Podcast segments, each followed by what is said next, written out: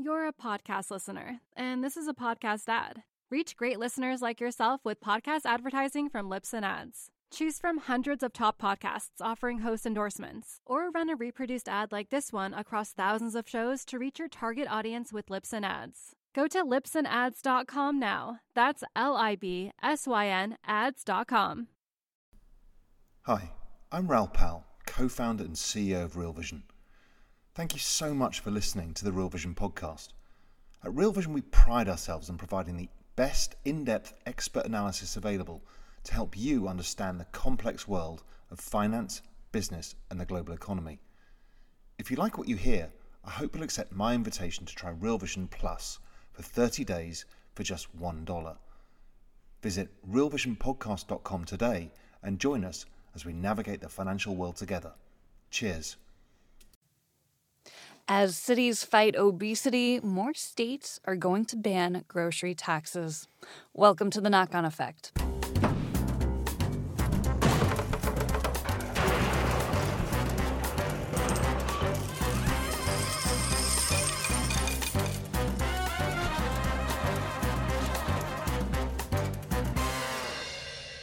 This is the knock on effect where we start with a thing you know and end up in a strange place. I'm Justine Underhill, joined as always by. Uh, I'm going to go with Alex Rosenberg. Good answer. Yes. you got it. Off to a uh, roll. Yes, we're off to a great start. And so today we're going to be talking a little bit about obesity and how that relates to grocery taxes. Now, Right. this is, in some ways, I see this as a continuation of your knock on effect from a few weeks ago. Yeah, where, where I talked about how uh, more urbanization would lead to more obesity, would lead to uh, potentially more depression, potentially more uh, medication, and be good for uh, India. Really uplifting knock on effect. Yes, yes, yes. But what I don't, so we say we start with a thing you know.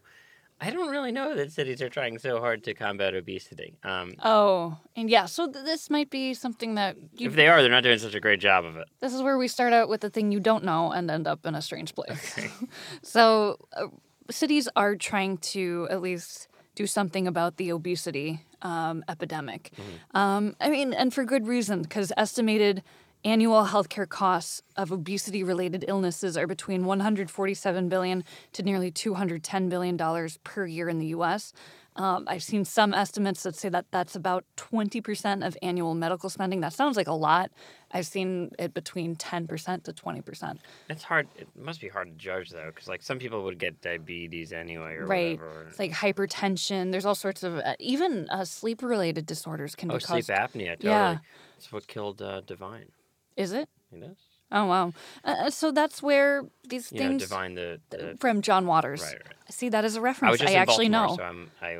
They're big into Divine there. Yeah. Ah, yes. Well, I'm from the nearby area, so I do know about Divine. Um, but anyway, a lot of this is due to diet, Right. how we eat. So let's take a look. Let's go in your mind and let's take a look inside the average American shopping cart. So I just want to check. This is season one of the knock-on effect, and already this is the second time I'm being asked to imagine a grocery store. oh, right. Huh. Interesting. I think I just really like doing that. I also asked you to imagine a cargo shipping yard. Right. Yeah, I just like asking people to imagine things. Is there any time? Maybe we'll get into this later. But are there any times between this episode and the grocery episode Um, and the Apple episode? Wow. A lot of, yeah, a lot food. of yeah, a lot of food coming in. Yeah, I'm sure we can tie it all together at the All end. right, Let's see let's what we can do. Okay, so imagine your typical grocery shopping cart. So the six most purchased items they are cheese, bread, milk, bagged snacks, beef, and soda. That is not in any particular order. And it turns out that Americans spend the most of all those six items on soda. So crazy. So crazy. $1.6 billion is spent on soda. And so, this is information that we were able to get from uh, SNAP, which is a supplemental nutrition assistance program. So, that's the food stamp food assistance program in the US. So, they were tracking what Americans buy, both SNAP recipients and non SNAP recipients. And so, that is the total for everyone uh, is the highest most purchased item is soda.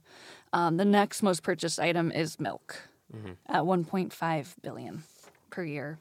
Now, when you widen the category to sweetened beverages, so not just soda, uh, SNAP households spend about 10% of food dollars on those sugary drinks. Uh, that's slightly above non SNAP households, which spend about 7% of their food purchases on sugary drinks. It's just it's it's so strange to me that that people are spending food stamps on soda. It it kind of vi- I mean it it doesn't I don't know it just runs contrary to what you would think and probably what you would hope. I mean they're they're called food stamps. Like they're, they're Right. it's like they're the the vision in your head is oh, you know, it's it's to prevent um, children from going to bed hungry. Uh, It's to make sure that people are fed and Right. not starving in the US. Right. And so that's where it's like, well, soda is definitely not a necessity. no, But then if you limit it's, it it's to an only unnecessity. right, but then if you limit it to only necessities, you know, it's like who gets to draw the I know, line? but can't you draw the line at food? I mean, am I wrong? Like water is the best beverage. I, I, I so, but then you so then you deny people this. coffee. yeah. Oh, I don't know, but if there, if no one starves for lack of coffee, I mean, I, But, like, I, what I about- would, what I would die pro- for lack of coffee. what about a protein shake? That's food to me. To me, to me. Listen, then th- if you want, if you want to make a protein shake at home, if you want to get some, get that powder, that powder counts as food.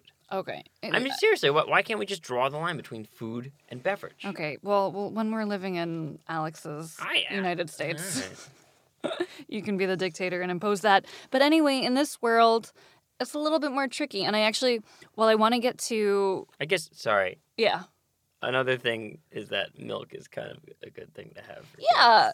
Okay, so yeah, what about milk? kids. I know. I- And that has sugar in it. So I don't know. It's like where where you draw the line becomes very difficult. Um, but I do want to take a quick aside here because I do want to stress what sugar does to the body. Um, so studies have found that by drinking one or two sugary drinks per day, just one or two, increases the risk of developing type 2 diabetes by 26%. And after six months, daily consumption of sugary drinks increases fat deposits in the liver by 150%, leading directly to both type 2 diabetes and heart disease. It's a problem. Yeah. And so cities were looking for a way to combat this because guess what? A lot of money, taxpayer dollars, is spent on um, healthcare costs. And so to do that, they were looking specifically at SNAP programs to say, hey, why are we spending money to the tune of half a billion dollars per year? So this is across the US. Um, spending that much to subsidize sugary drinks and sodas. And we're gonna end up having to pay for it later. By the way. Yeah. You know, right, exactly. in- So it's that's not even the full cost of it. Right. In the form of healthcare, of course. Yes. And so it's just sort of a no-brainer in a way. Like why are we why are we paying for that? But you know what? The fight actually was a little bit more difficult than you would expect. Uh, because it wasn't just uh, the industry, so the soda industry saying, "Hey, you know, we need to be kept in the food stamp program." It's also anti-hunger groups. So it was a little bit of a bizarre combination where bizarre. industry is is paired up with anti-hunger groups to say, "Hey, don't don't ban anything from SNAP recipients." Well, yeah, I wonder if it's like if it's like the NRA sometimes is like, oh no, don't ban like you know selling assault rifles to mentally ill people, even though that seems like it might be a good idea, Mhm. but but it's like it's uh, kind of a slippery slippery slope argument. He tried to say. Ah, you know, I I don't really like slippery slope arguments. Well, yeah, you know, because once you use a slippery slope argument, you could then end up using other worse arguments after that. You know, like ad Uh, hominem attacks. and- Got it, got it, got it. Well, anyway, basically, what's been happening is that Come on, that was pretty good. uh, what what's been happening is that they were trying to insert into the farm bill that just passed um, bans on certain spending in terms of SNAP for SNAP recipients. So whether they could spend money on unhealthy food and junk food and soda and other things like that, it didn't go through. But it, there was a battle to try to get that in there. So what, as the SNAP program is constituted now, like what can you buy, what can't you buy? Well, basically, a lot of it you're you're open to most things in the grocery store. You can't buy alcohol, you can't buy tobacco, um, but pretty much everything else is fair game. Um, and so National Enquirer. um, Probably not. I think it does have to be related to food. Okay. So yeah, no, none of the toys or anything else. But it, if as long as it's food, Hmm. but it's interesting because I mean, uh, alcohol is not necessarily like beer isn't necessarily worse for you than soda. It's actually probably not as bad. I mean, it can have some pretty bad health consequences if you like have a lot of it.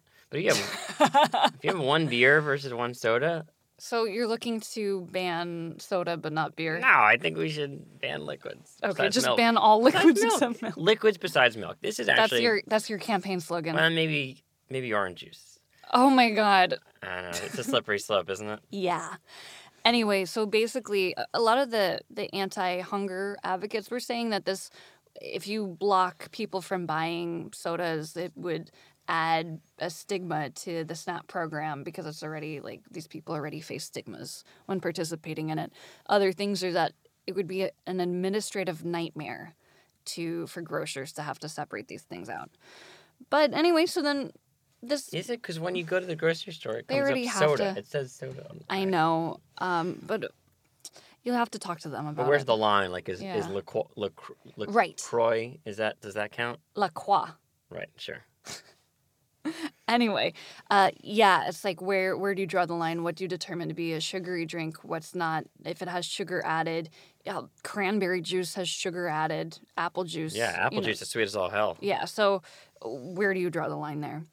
Anyway, so that sort of fizzled out because uh, nothing was put into the farm bill, uh, and so now people are looking to other avenues, and so that gets to the tax front, which makes sense. Um, why specifically target people who are on SNAP? I mean, if this is really bad for health consequences later on for everybody, then tax it, make the cost higher, take in all those negative externalities, and actually put a price on it. Um, and so that's sort of what people are looking to do. So to date, 40 counties and seven cities, including Berkeley, San Francisco, Oakland, Boulder, Seattle, Philadelphia, have implemented soda taxes, and more municipalities are considering them. Has New York done, didn't New York ban like super big? Drinks, so that was the gulp size. So that was under Bloomberg. He didn't want people to have, I guess, soda, sugary drinks that were larger than a certain size. Right. And so that's where the big gulp comes into play. Right.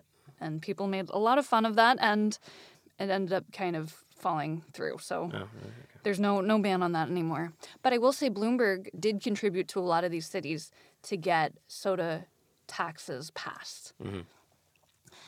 But God, he's trying to stop us from drinking soda and using guns. I mean, it's what the the gall. the gall? Well, Not to mention the liver. ah, very good. This all comes back to the liver. Yes. Well, so basically, what happened in November of 2016, so that's when we really did see a, a surge in soda taxes come into play. Um, it was a terrible month for the soda industry. They burned nearly $25 million campaigning against taxation measures in California. Yet, voters in San Francisco, Oakland, Albany passed hefty taxes on sugary drinks. Okay. But the soda industry was not about to give up. No, no, no. This year, 2018, Big Soda got its revenge. Okay. Could be like the title of a book. Sure. Big Soda's Revenge. So, over the summer, California Governor Jerry Brown signed into law a bill prohibiting all California counties and cities from enacting any new taxes on sugary drinks for the next 12 years. So, until 2031, no California county can raise taxes on sugary drinks. And you know what else is good news? I finally remembered the Dead Kennedys song that Jerry Brown is mentioned in. Oh, It's California Uber Alles.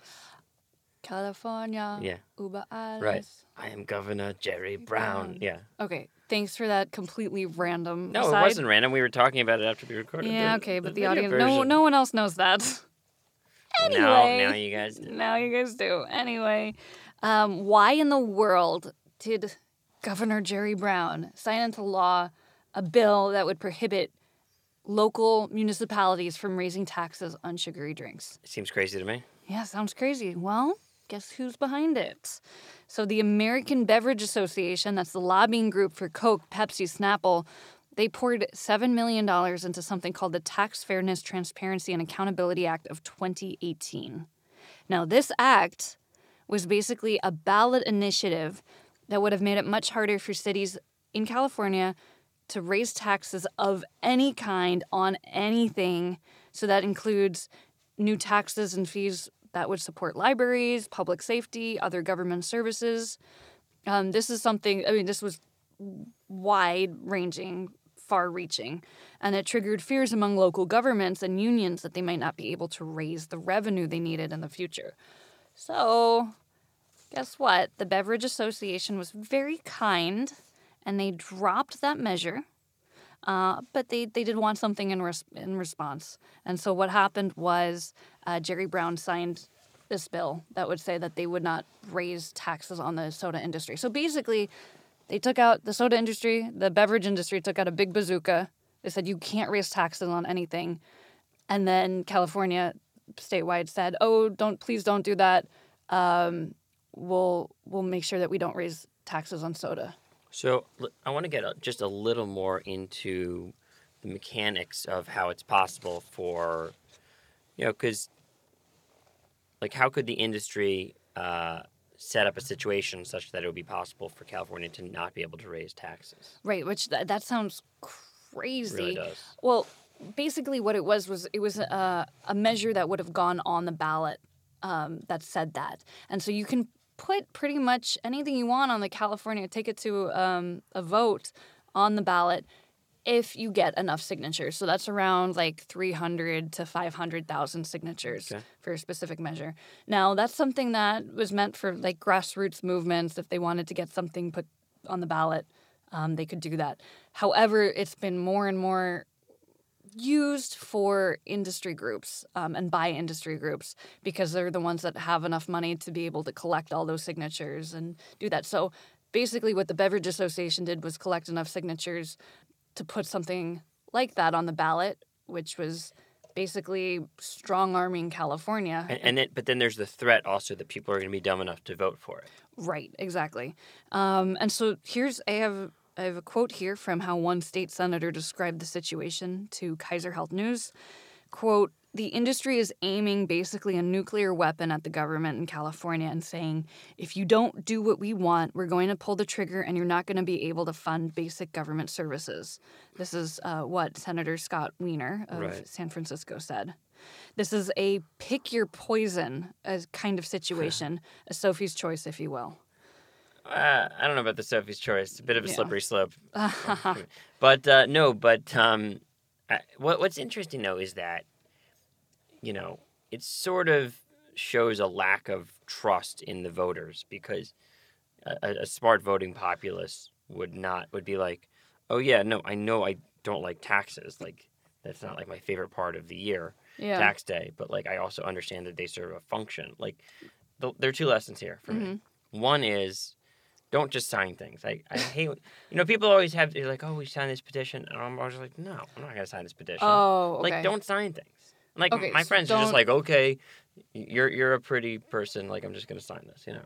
Gotcha. And so but also like I don't know man like don't vote for referendums if you don't know what they're about. Like what the hell? Yeah, and so that's where it, it was all it was a lot of disguise, and we'll get to even more disguises that Alright, that are I mean- being put on later.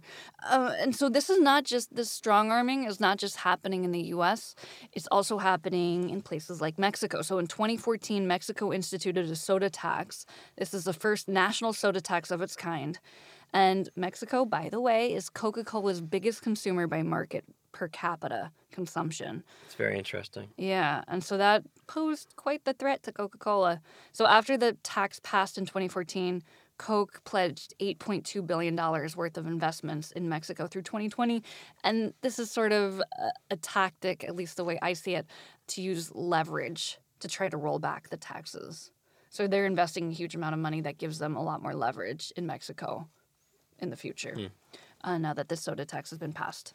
And then we even saw a headline. I have this quote Government grade spyware hits Mexican advocates of soda tax. So that's not necessarily Coca Cola doing that, but it just basically goes to show that there's a huge amount of money involved. Um, a lot of these people that were advocating for a soda tax, they were being harassed, threatened, spied on. Um, and there's a lot at stake here in terms of the soda industry. Yeah. And in some ways, it looks like big tobacco. It certainly does. So, for example, tobacco industry spent decades funneling money into research that made cigarettes look less harmful than they really were. Now, beverage companies. That's the wh- who, who was that had that gummy bears quote? Was that like the CEO of Philip Morris at the time said, uh, you know, c- cigarettes are addictive. You know, gummy bears. If I have one, I'll I'll want to have another one. It doesn't mean it's addictive. Which, interestingly, It is addictive. right, gummy Yeah. bears. Our sugar. Yeah, isn't that funny? Yeah. Well, so now beverage companies. Kind of like a heroin dealer being like, it's no, it's not addictive. I mean, if I have a bump of cocaine, I'm gonna want another bump of cocaine. Right. Yeah. And so that's where it's like um, the cigarette companies were saying that, you know, or trying to shield how unhealthy the products were. Same thing is going on with beverage companies. So there's actually a scandal a few years ago where Coca-Cola spent 146 million on well-being related scientific research partnerships um, and health professional activities from 2010 to 2017. And a 2016 study found that Coca-Cola and Pepsi funded 95 national medical organizations from 2011 to 2015. Wow. And that was while they were lobbying against um, dozens of public health bills that were aimed to reduce soda consumption. So Coca Cola funded the publication of 389 articles. 389 articles were funded by Coca Cola in 169 journals. That was from 2008 to 2016, which is crazy because that there's no way that that doesn't skew the research. like again like uh, so you know I, I I understand that coca-cola is the villain in this story but like also i mean you know they're a corporation they're trying to sell more things they're trying to make the public think their thing is healthier than it is not the best you know thing in the world but i get it. But how about these doctors and scientists who are taking money from coca-cola and doing this research? I mean that's really that's that's to me so much more egregious right? After the New York Times reported on this, a lot of, I mean, it was an embarrassment to a lot of these journals and researchers. So there has been a big sort of distancing between the research community and Coca Cola. Not 100%, but uh, the problem is, is that a lot of these papers are still out there. And, and so it's, it's frustrating. And, and that sort of sets up one more way that uh, big soda is kind of like big tobacco. Um, but it actually brings us back to the tax fight because the history of big tobacco actually might provide some parallels as to what's going to happen here. So we have a couple of commercials that we're going to play. Uh, let's take a listen to the first one.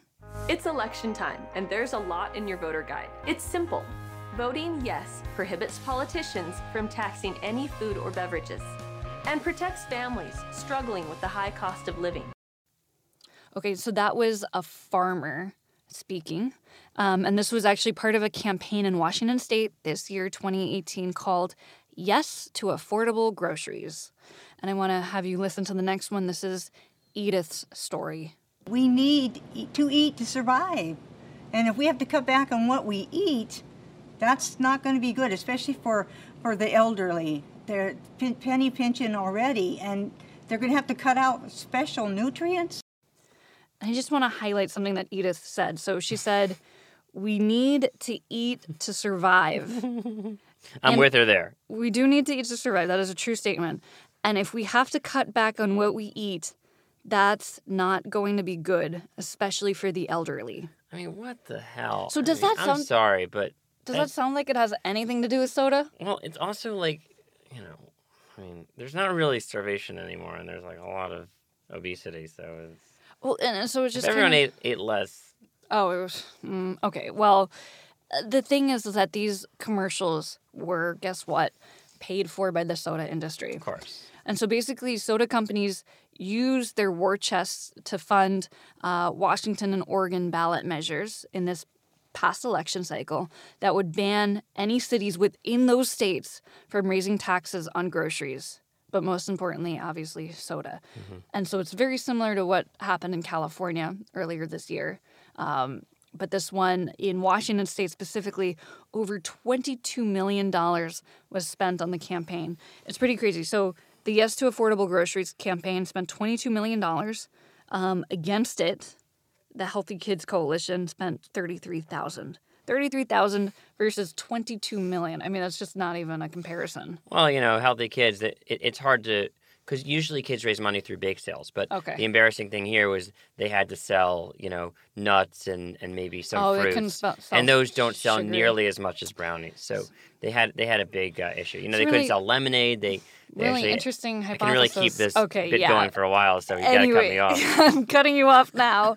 Uh, basically, the $22 million on the other side uh, came from the biggest donors were Coca Cola, spending $10.5 million, Pepsi spending 7.9 million, uh, Dr. Pepper spending 2.3 million, and Snapple spending almost $1 million.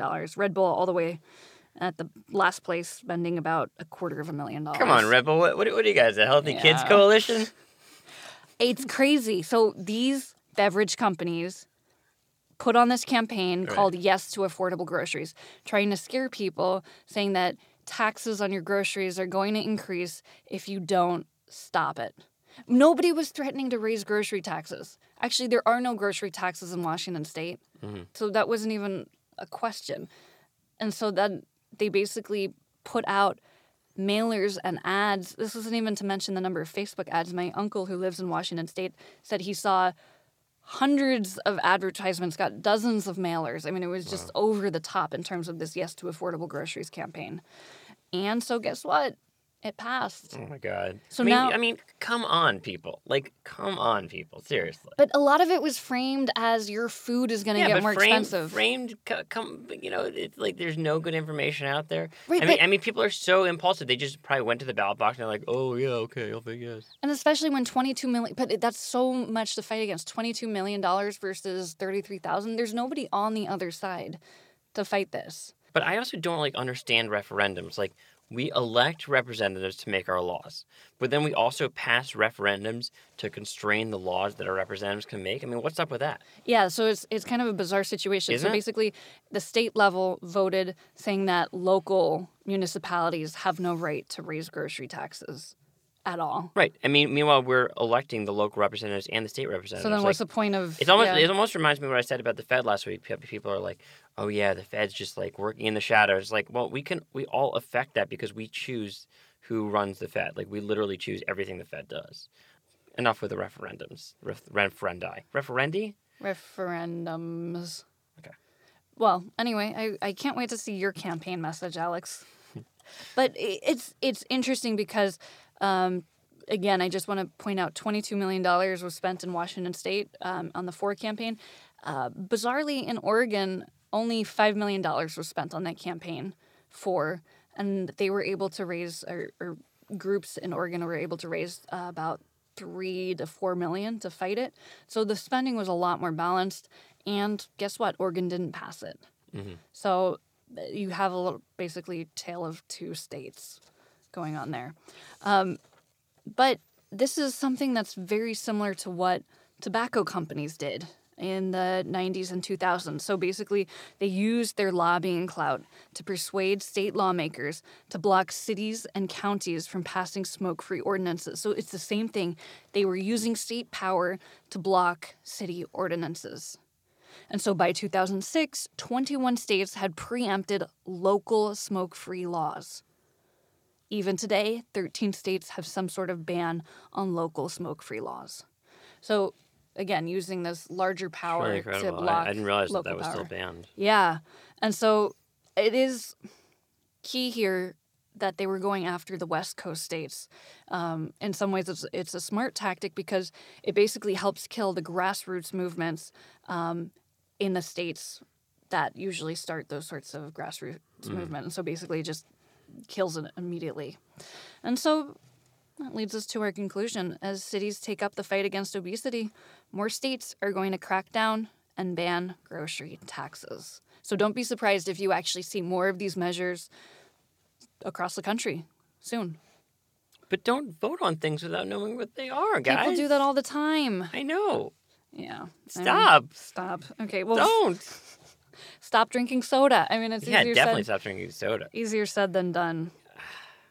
Yeah, it's it's here's the craziest thing to me. At the end of the day, what I haven't really been able to make sense of is, you know, so there was a study in Berkeley that found that a soda tax um, didn't actually hurt stores at all.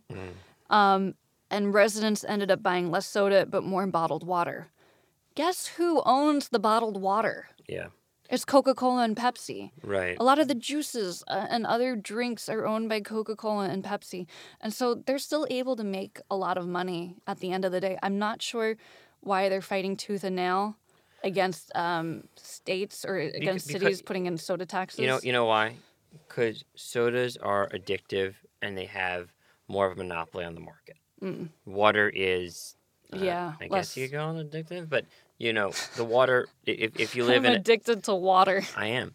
If you live in a state that's uh, not called Florida, like the water coming out of your tap, sorry, Florida, the water coming out of your tap is actually pretty good. And like I, I don't know, I, I think New York water is just as good, if not better, than most kinds of bottled water. Listen, it's no Fiji water, but I think Mm. it beats Poland Spring. Um, it's about on the level of Dasani.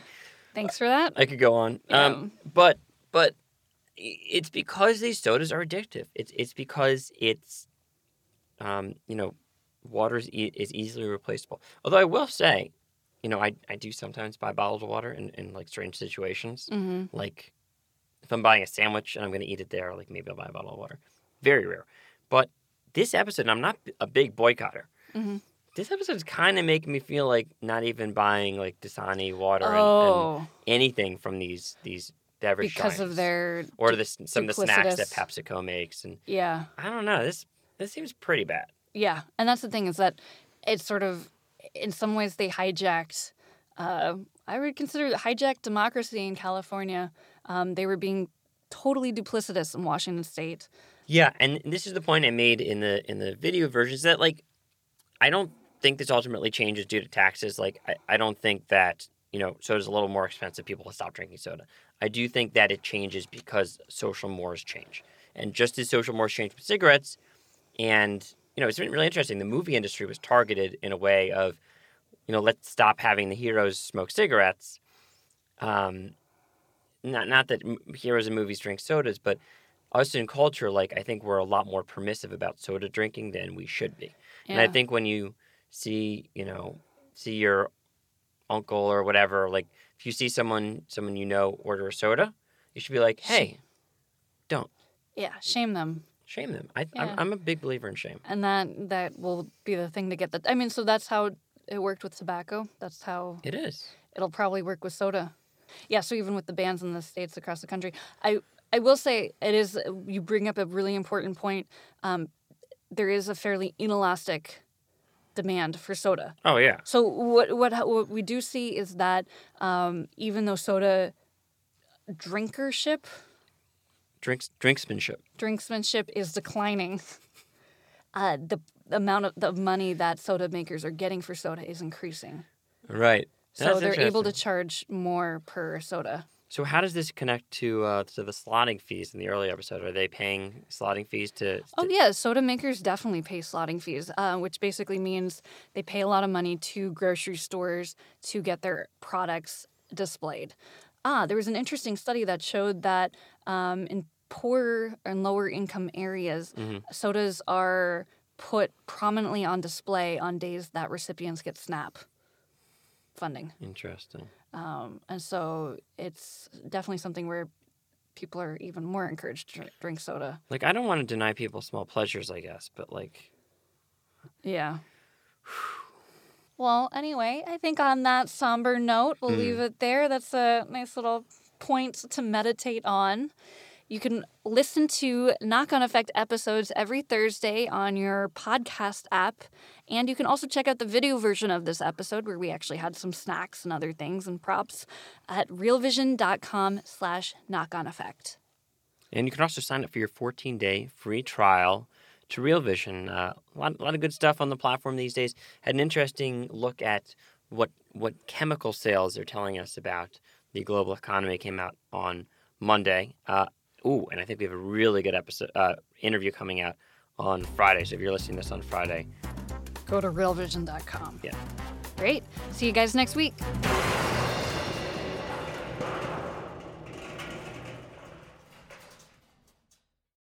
You're a podcast listener, and this is a podcast ad. Reach great listeners like yourself with podcast advertising from Libsyn Ads. Choose from hundreds of top podcasts offering host endorsements, or run a reproduced ad like this one across thousands of shows to reach your target audience with Libsyn Ads. Go to libsynads.com now. That's L I B S Y N ads.com.